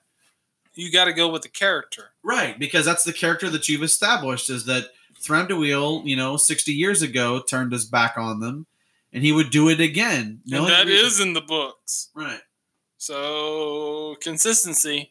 That's how you write fucking Yeah. story. Even though the sequence of events might not happen exactly the same, the ideas of the characters are still the same. Yeah, you got to keep the characters. Anything whenever you're adapting a fucking written story to a movie, the most important thing is keeping the character right, Yeah. not the story itself. situations and plots and circumstances can change, but if you change the characters too much, then it makes it not the same story. That's why the MCU works in their multi-billion dollar universe alone, and the DC doesn't work because they're trying to keep plot, plots accurate instead of characters. right. And that's what fails because a lot of times that doesn't work outside of comic book form. Because comic book form always works whenever you you know a character because that's the writers and the illustrators only having to do like fucking 10 pages at a time. Movies that last 2 hours have to make sense character wise. And that's what they did. That's what Peter Jackson did here. He was like Right. characters that are important to the film. Bilbo is second billing to, to Gandalf in all three films. But Gandalf is the main character. if you know anything about anything, he if you're doing a story, Gandalf is the main character because he is what drives the plot. And the person that drives the plot in stories is the main character. Right. The Yeah. main, you know, good guy is Bilbo, but the main character is Gandalf. Because like basically, well, this and Lord of the Rings really wouldn't happen without Gandalf setting things in motion. Yeah, Really. yeah. I mean, he is a main character in the Lord of the Rings too, but Argon is um, Aragorn becomes the main character. the main character by the time you get to like Return of the King. Yeah. Yeah, he's the main guy. Gandalf kind of goes to the background a little bit, but none of that would have happened without Gandalf. Right. Yeah. Aragorn is definitely one of the biggest pieces of, especially Return of the King, because he is the king, bitch, and he has returned. But He The- is the king. hail to the king yeah um but uh it's like when people were complaining about like oh so you know azog's just like floating under the ice and then he like stabs thorin through the uh through the Oh shit! The Eagles just showed up. My bad. They just showed up at Randall to save us. Okay, okay, go go ahead. oh yeah we'll talk about the eagles here a little bit too because that was in the comment but You, Um, you see what I did there? right, I yeah, brought, yeah, I brought yeah. the Eagles, and yeah, Yeah. I, thought, I thought that was pretty. Because at first I wasn't sure what you were playing, and then I was like, "Oh, this is the eagle." Oh, okay, I get it now. Yeah, yeah, yeah, yeah. yeah, yeah, you you know what he's doing. Um, but uh, it, it's like people were complaining about like Azog floating under the ice, and then he like stabs Thorin through the foot and kind of gets the jump on him because Thorin thinks that he's dead. It's like Thorin kind of got caught in a moment where he was sort of like relishing that he might have finally have beaten Azog, and he was Thought just he would just die and freeze to death. he would just like freeze to death and stuff like that. And then Azog had that little bit of life left in him. Now, the thing about the, the, the oh shit, sorry, just pulled the whole fucking table. Um, drink uh, Magner's Irish cider. It, it'll it'll get you fucked up. yeah, it'll make you fuck up some furniture for sure. Um, I mean, hey, the Irish know how to make some good shit, man. They do. But uh, I think the the whole thing about him fighting Azog is that there's that moment where he gets where he gets impaled and he gets he gets stabbed.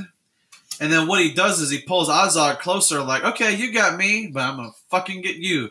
You're you are not gonna be able to live through this. I'm killing your you too. If I'm Right. gonna die, you're gonna die. And he fucking stabs Azog, and you're like, yes. You know, this is exactly the kind of shit that you want to see because it's like, you know, Thorin, even though he's not going to be able to stay as the king of the dwarves and stuff like that, and and everything, that's a fitting end for him.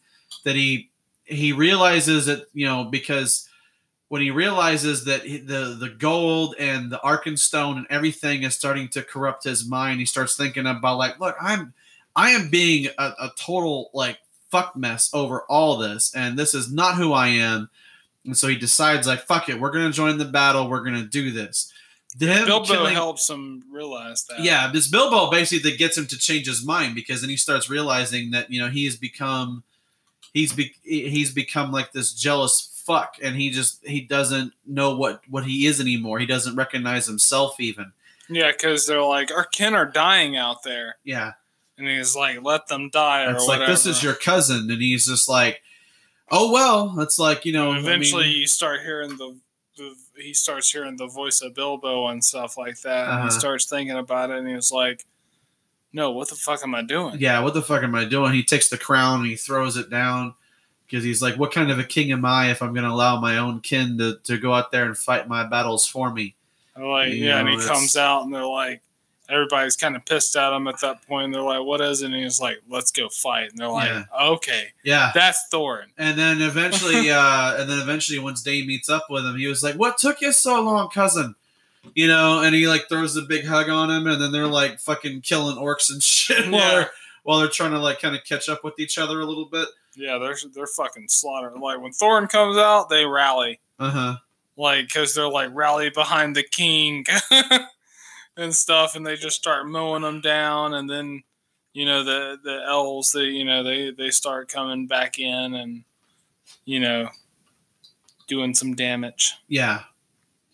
And I think that you know, people who feel like this was uh you know, it was stupid the the whole sequence with Azog, it's like he probably knew at some point that he was probably going to die fighting Azog, but he wasn't going to allow that motherfucker to escape him again. It's like, look, we're probably both going to die. Or Thorin's like, I'm probably going to die fighting you, but I'll be damned if I'm going to let you be alive to see it you know, you're gonna fucking die. you're gonna be the one who dies first, bitch. And then when he finally kind of makes his amends with Bilbo at the end, you know, when he's like just bloody and he's like his, you know, he's starting to fade.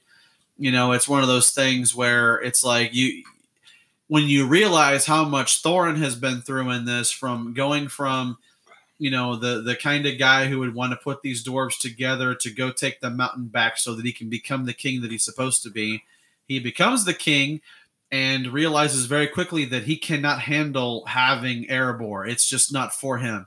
That like even Gandalf says that like you know that that mountain is basically cursed because anybody who has that amount of gold and has that much power, they get that dragon sickness because Smaug had it too. Thorin even started to talk like Smaug, Yes. talking about thieves and stealing things from him, and it's like, you know, it's like even Bard was like, "You have plenty. You can give."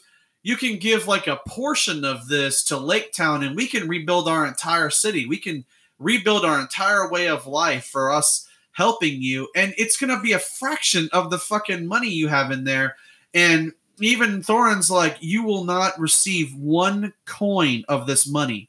Not one fucking coin from this mountain will come to the people of Lake And- Town. And Bard's like, so be it. Yeah, okay. That's like, because right. when he goes to negotiate, he's going to negotiate to keep Thranduil from attacking. Yeah, it's like, look, it's like, I don't think you understand. I have like over a thousand elves that want to whoop your ass at that town right over there. And if you if you don't want to make good on your agreement and be a man and give us what you said you would give us, then I've got a whole bunch of angry elves that want to take that fucking mountain from you and your friends. So, how you want to play this? You want to like lock yourself up in the mountain until you get destroyed? And that's Balin is like, just what's the harm in giving it to him? Just Yeah. give it to him. just give him some gold, man. It's like we got plenty. We got plenty of riches. We, we can never spend this much gold. Yeah, Balin is even the one that tells Bilbo, if you found the Arkenstone, Yeah. don't give it to him. Don't give it to him because it will destroy him. It will destroy him just like it did his grandfather. Balin's the one that tells him that Uh-huh. because he's the purest dwarf of all of them. Yeah. like he's the guy that ends up ruling Moria, and he's the one that you see in the tomb dead in Lord of the Rings. Right. But uh, yeah, I just and then Ori's the one that wrote the scribe. He's the one that's on the side with the the the notes or whatever. right. So and that's uh it, it's also just interesting how like thorin's story ends and you also see like you know Fili and Kili you know they have their you know they have their endings as well. And it's it's i think it's it's kind of interesting how everything turns out because like the one person who commented that like you know their deaths don't mean anything it's like by the time you get to this third movie, anytime one of the main like one of the main dwarves like dies, like when you see Fili die, it's like you don't see him that much as a character on screen, but you still feel for him because it's like all those doors went through absolute hell to get to that mountain. And then when they got there, Thorin decided he wanted to be like a greedy little bitch about it, and then basically was well, turning the on his own. on the gold. It, was the sickness of the gold, basically. Yeah, Yeah, it wasn't him. It's not. It's not him. It's what. It's what that the gold and the riches do to you. Yeah, it was, it was the it- evil on the gold that because the dragon sitting on it for so many years, and his father left on it, or his grandfather left on it. I mean, Right. Yeah. because his grandfather left that uh, evil greed on the gold, and then that's what drew Smaug to come take it. Right. Because greed, you know, draws dragons Right. Because, Because- they want riches. Yeah. You know, they want to bathe in it, and it was um, estimated uh, to be about sixty-eight billion in gold. Right. Um, Which, when you factor in like probably how cheap things are in like dwarven society, You know, Yeah. if you if you take like like traditional like fantasy money, that is a fuck ton of money. Like, Like- you can almost buy like the whole world. Yeah, you could Like, probably everything in the world. you could basically buy. finance about anything you'd want to in Middle Earth with that kind of with that kind of gold and, and just jewels and riches. But the reason Gandalf wanted the dwarves to take it back because he felt that there was an evil that was trying to corrupt Smaug and control him, Right. and they were going to use the gold to do it. So that's why he was pressing the dwarves to take back Erebor. Because He, he, didn't know that- what presence it was, but he felt a presence in Middle Earth that was trying to corrupt Smaug. Yeah, which is why all this stuff starts to happen when the necromancer starts to like reappear, Yeah, or so Sauron, basically. imagine if Sauron came back and drew Smaug to his side. yeah, over. especially if he like told them like you know like look you can have all the riches of Gondor. You know, Gondor will be done. Like either be nothing left of that city. Im- imagine like him just having a dragon at his side. That is as an extremely powerful ally. I mean, look at how difficult he was to kill. It took him. It took you know several black arrows over the course of like something like sixty years before they were able to finally get a, a critical wound on him to kill him. Right. So you know, it's like imagine if you know Sauron has a fucking dragon like Smaug at his side, with you know promising Smaug like, oh well, when we lay waste to Middle Earth, you can have all the riches you want to. You can have you can have a mountain of gold, not just a city of gold. And Smaug's like, Yeah. oh, I like that Yeah. you know And so it's like you know and so basically gandalf's like in order for the, everything to work the dwarves have to go for their homeland because they have to what- kill that dragon. they have to kill the the dragon has to die before we can really start to feel safe because nobody really feels safe with that fucking dragon hiding out inside Erebor Mm. because if he wakes up who knows what the fuck he'll do the people of Lake Town know what the fuck he's gonna do because he laid waste to their entire city Well, Bard definitely knows. Bard He's definitely like, knows Look, you know, all they're gonna do is bring, you know, destruction to our city. That's why he was against the dwarves even going in there, because he's like they're going to wake the dragon up, and, and when he's that happens, kill all of us. right? Because we're you know we're the next thing besides the city of Dale that he can destroy, and he can destroy us easily because our houses are made out of wood. We're not like a you know we're not like a walled up city like Dale was. He destroyed he destroyed Dale with no problem. Lake Town, he basically just breathed fire on it. He didn't have to really destroy anything. He just set the city on fire.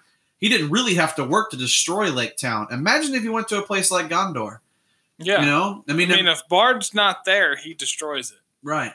Exactly. Yeah, I mean, if it wasn't for him and that and getting that black arrow It's like in him- fucking Ivan Drago. Anything he hits, he destroys. Right, exactly. Every city he goes to, he destroys. But everything pays off at the end of this because the the journey of the dwarves to get where they are, you know, it, especially when you see the dwarves like at the end of it, the ones who had survived, and you know, it's like Bilbo's like, you know, tell the others that uh, you know, that I have uh, have left and I'm going back home.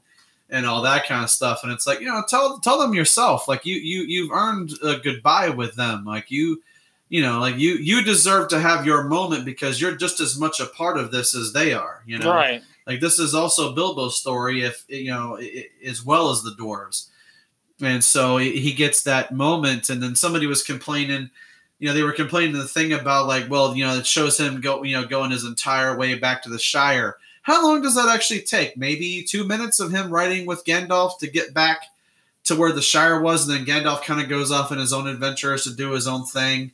And then when he gets back to the Shire, then he realizes that oh, his fucking house is getting auctioned off, you know? but it's like, how long? People act like, you know, they spent like 20 minutes of him like walking to get back to the Shire. No, they didn't. They spent like two minutes on that. And they're like, you have to show him going the entire way. It's like, they didn't show him going the entire way. What the fuck are you talking I about? barely even remember that. Yeah. I mean, it was super easy. It was barely an inconvenience. Right. Guys, get over it. yeah. It's like, it's just, I mean, uh, How to show him going the whole way back. Yeah, look, just don't watch this movie, dickhead. right, yeah. Watch the full frontal of Braveheart, where they show all their dicks. right yeah this is uh it's like hey i want to i want to uh get a, a, copy of uh braveheart and it's like okay what which version the all dicks version The all dicks version.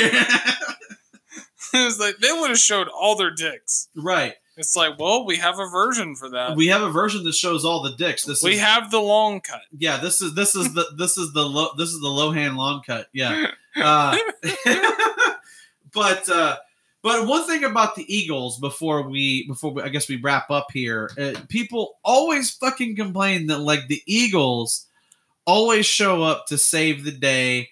It's like, oh, how convenient. Things look like they're not going to quite work out like they need to, and they're they've they've they've they've killed a lot, but they're not quite done. And oh, here comes the Eagles just to take out the bats and to take out you know large chunks of the army and defeat the orcs. And it's like, it's like, look, the Eagles do what they feel they have to, and the Eagles don't show up unless they feel that they actually can turn the tide in a battle or they can rescue or whatever it is that they're attempting to do.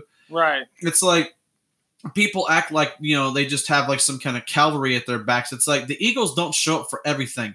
They show up when something is absolutely critical to the history of the world. Because they're beautiful. Yeah. And they are powerful and they they have a particular set of skills. Right.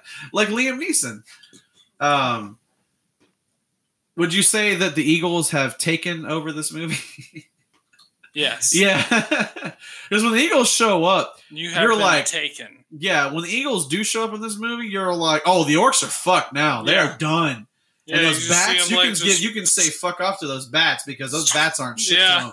They grab the bats and just fucking destroy Yeah. them. They had the bats, and then the eagles start swooping in, and you, you even see Gandalf's like, "Yep, Okay, my buddies the Eagles showed up. They fucking showed up in yeah." clutch time. like, and they just start snatching the fucking bats out of the sky and shit. they start crushing them with their claws, going grabbing the orcs and just, Just fucking throwing throwing, them. them. in the air. They can and shit. grab like you know just entire like legions of orcs and just fucking throw them.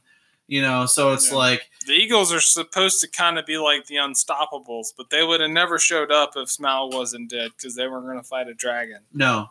That's, why, they dropped them off before they got Yeah. to the mountain. That's exactly why they dropped them off before they got in the mountain. because they're they're like, yeah, it's gonna be a little bit of a journey because you're gonna end up going through Lake Town, but if you guys can get through Lake Town, then the mountain's not that far away. It's just across the lake, and then you get to Dale, and then the mountain's right there at the outer edge of Dale, and there's the entrance. So the Eagles are like, we, we took you about as far as we can take you.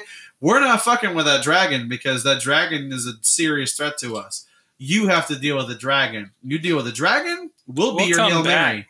Mary. Yeah. you deal with that dragon, we'll come back because the Eagles are basically the Hail Mary pass that just that works. Like you know, if you're in a tight football game and you're trying to finish the game off, and you're like, okay, It's I like got throwing Nick Foles into the game if you're the Eagles. right, yeah. You, you Nick mu- Foles you- just wins and Carson Wentz gets hurt. You know, and like and we're not Philadelphia fans, but No. fuck if Nick Foles isn't just become like Mr. Clutch. yeah, you put him for in- the Philadelphia Eagles, like Yeah. on that specific team Watch the Eagles start making a run in the playoffs or something now.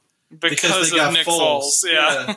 People are going to be like, well, fuck, are we just going to trade Wentz then? Because Foles apparently can do all this shit. I mean, Wentz is great, but is he is he as great for the Eagles as Nick Foles? Yet to know. be seen. Tune in. We don't care. We really what happens with that. Um, uh, yeah. yeah, so uh, this has pretty much been yeah the Hobbit trilogy. This has been an adventure. this, we're going on an adventure. We went on an adventure. We went on an adventure. It took And- us three weeks. Yeah, it took us three weeks and we had an amazing time. Yeah. We discovered a bunch of stuff that we didn't know previously about this, even though we were huge fans of the, Uh-huh. these movies. We learned Um, a lot. We learned we a lot. lot. yeah, we drank a lot. We drank a lot of really good beer. A lot of really good beer. yeah. So Magners Irish cider. Buy this shit. it is super good. Especially if you like apple styled ales, you know?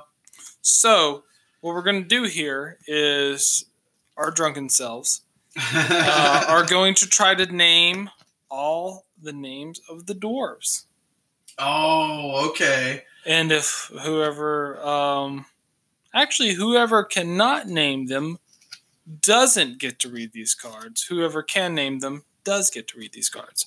Okay. Um, so and we they, have we have uh, 13 dwarves Yeah. total. And you don't have to read them in any type of voice unless you just feel like it. You just name you just read this. Okay. Um So do we have to do we have to like write this down so we can verify that we have them right? but the the dwarves? The dwarves' names, yeah. No, no. Um No. Just name them. Okay. Um so do we just do we do we have to go like in one go to see if we remember all of them, yes. or do we go in turns? we go in turns. Okay. Um uh Balin, Okay. Dwalin. Ori, Okay. Bifur. Kili, Okay. Bofur. Fili, Okay. Bombur. Dori, Uh, yeah. Okay. Thorin Oakenshield.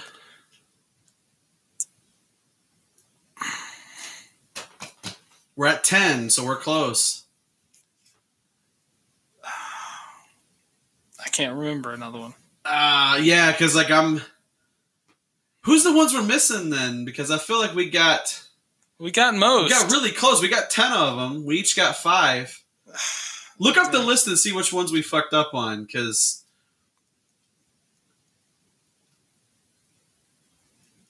Because we had uh, Balin and Dwalin, Bifur Bofur, Bombur, okay, Gloin. We missed Gloin, Gloin. Oh fuck yeah! which is like Gimli's Gimli's dad. fuck yeah, we really fucked that one up. Okay, Dwalin. Uh, did you say Dwalin? I said Dwalin. Yeah. okay. Uh, Dori, Nori, um, Bombur, Bifur. Bifur. Bifur's the uh, Yep, Bifur. Okay, so yeah, it's Balin, Gloin, Thorin, Dwalin, Kili, Oin, Oin, yeah. Owen. Yeah, Owen's the other. Okay. Ori, Fili, Boff, uh, Bofur, Dori, Nori, Bombur, and Bifur, and then Kili.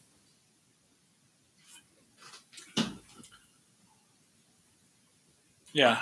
So, Okay. Yeah. So we missed three. Missed three of them. yeah. Okay. So you won that. So you get to read this. Okay. Uh, you can Um, do a voice if you want, but you do not have to. Greatest. Okay, so this is uh, this is a list, the top five list of the greatest elves of all time. Okay. Uh, so number five is Buddy from the Elf movie. Mm-hmm. Yeah, that's a pretty good one. Mm-hmm. Uh, four is Dobby.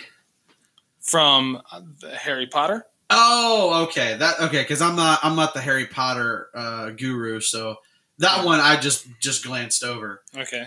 Okay, number three is Thranduil, Right. the right. Elven King of Mirkwood. Yep. Okay, I'm kind of surprised that you missed one on here. You you missed the Keebler Elf. Fuck, man. And also, the Browns' old mascot. The Browns' old mascot was an elf too. Mm-hmm. Yeah, yeah, yeah. Um, they need to bring back the elf logo. That was cool. that was cool. yeah, we need to start a petition. Bring back the Browns elf logo. Yep. Uh, Oof, oof. number two was Link Link. from the uh, Zelda franchise. Yep. Mhm. Number one, of course, a fucking boy, the sexiest elf ever, Legolas. Legolas.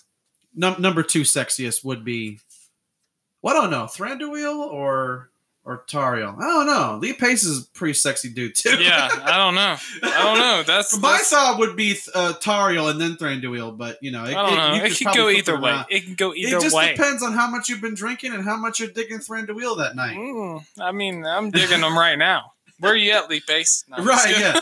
Uh, hopefully you can keep up. Um, yeah, for real. Uh, so, but anyway, this has been The Hobbit. Thanks for everybody who's listening to this. This is a Christmas present to everybody who's uh, who's a fan of ours. Hold on. Well, Before you read that, uh, last thing. What do you call a movie about LeBron James in the NBA Finals? Uh, the sweep, No, The Loss of the Rings. the loss Go. of the rings, the missing rings. Um, but yeah, thanks for everybody. Uh, this is good night from us.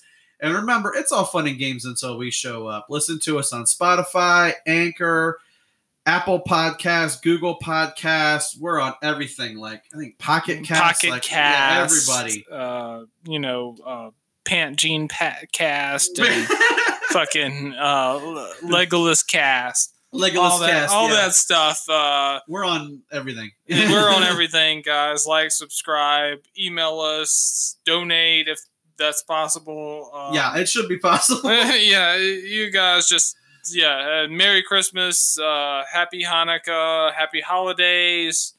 You know everything you guys want to do. Just enjoy. We'll be off the next week, and um, for Christmas, you know, related stuff because Christmas is next Tuesday, so uh, we probably won't have like a regular normal episode. It might be a repost of one of our older episodes. Yeah, we'll we'll have something, like on that. there. We'll have something for you to listen to. It just it won't be anything that's like brand new, probably. yeah, it might be brand new to you too. though. Yeah, it might be brand new if you've never listened to our stuff before. So enjoy uh, this and um, like and comment. And you guys are welcome to email us at beyondthe at yahoo.com.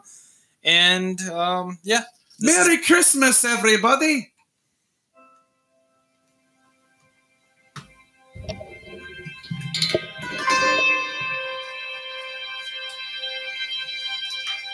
I saw the light fade from the sky.